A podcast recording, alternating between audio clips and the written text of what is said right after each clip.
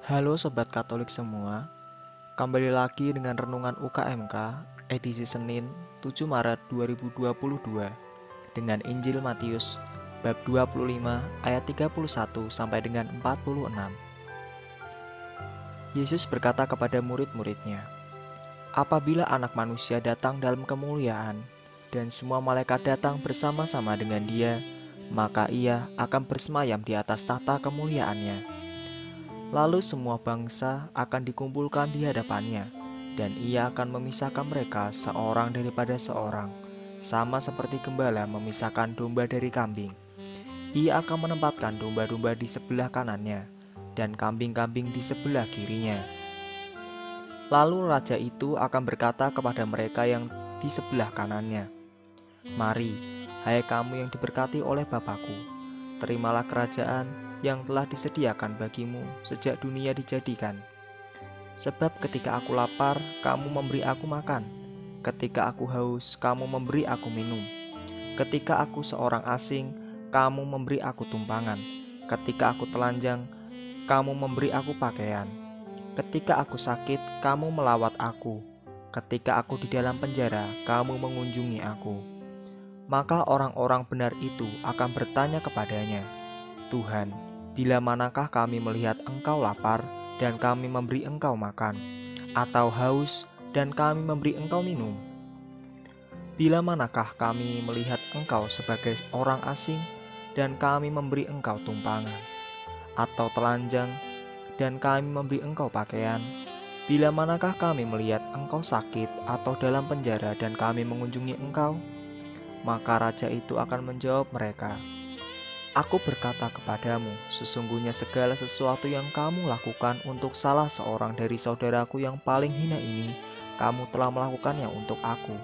Dan ia akan berkata juga kepada mereka yang di sebelah kirinya, Enyahlah dari hadapanku, hai kamu orang-orang terkutuk, enyahlah ke dalam api yang kekal, yang telah disediakan untuk iblis dan malaikat-malaikatnya. Sebab ketika aku lapar, kamu tidak memberi aku makan.' Ketika aku haus, kamu tidak memberi aku minum. Ketika aku seorang asing, kamu tidak memberi aku tumpangan. Ketika aku telanjang, kamu tidak memberi aku pakaian. Ketika aku sakit dan dalam penjara, kamu tidak melawat aku.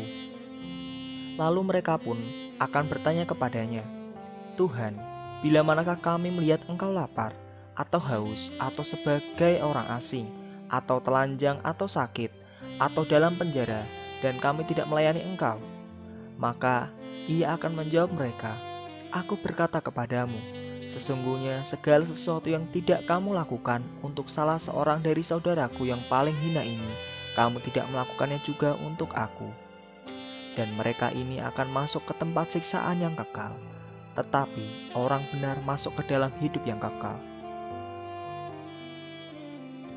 Saudara-saudara Katolik semua, dalam bacaan kali ini atau renungan pada hari ini, kita diminta oleh Tuhan kita, Yesus kita, untuk dibuka mata, dibuka hati, dibuka pikiran, bahwa kita diminta untuk peduli terhadap sesama kita, karena sesama kita sama saja dengan kita melayani Allah kita.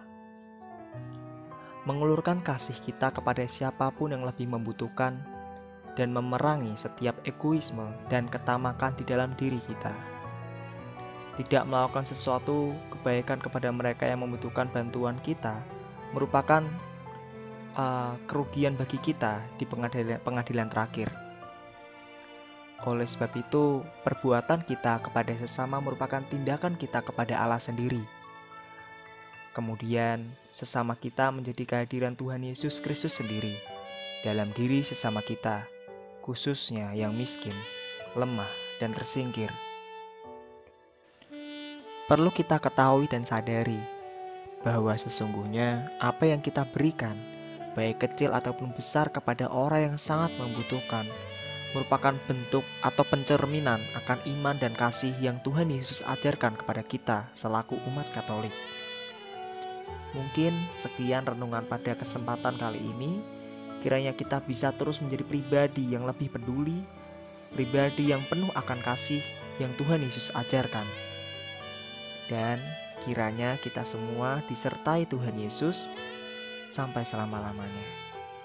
Sekian dan terima kasih.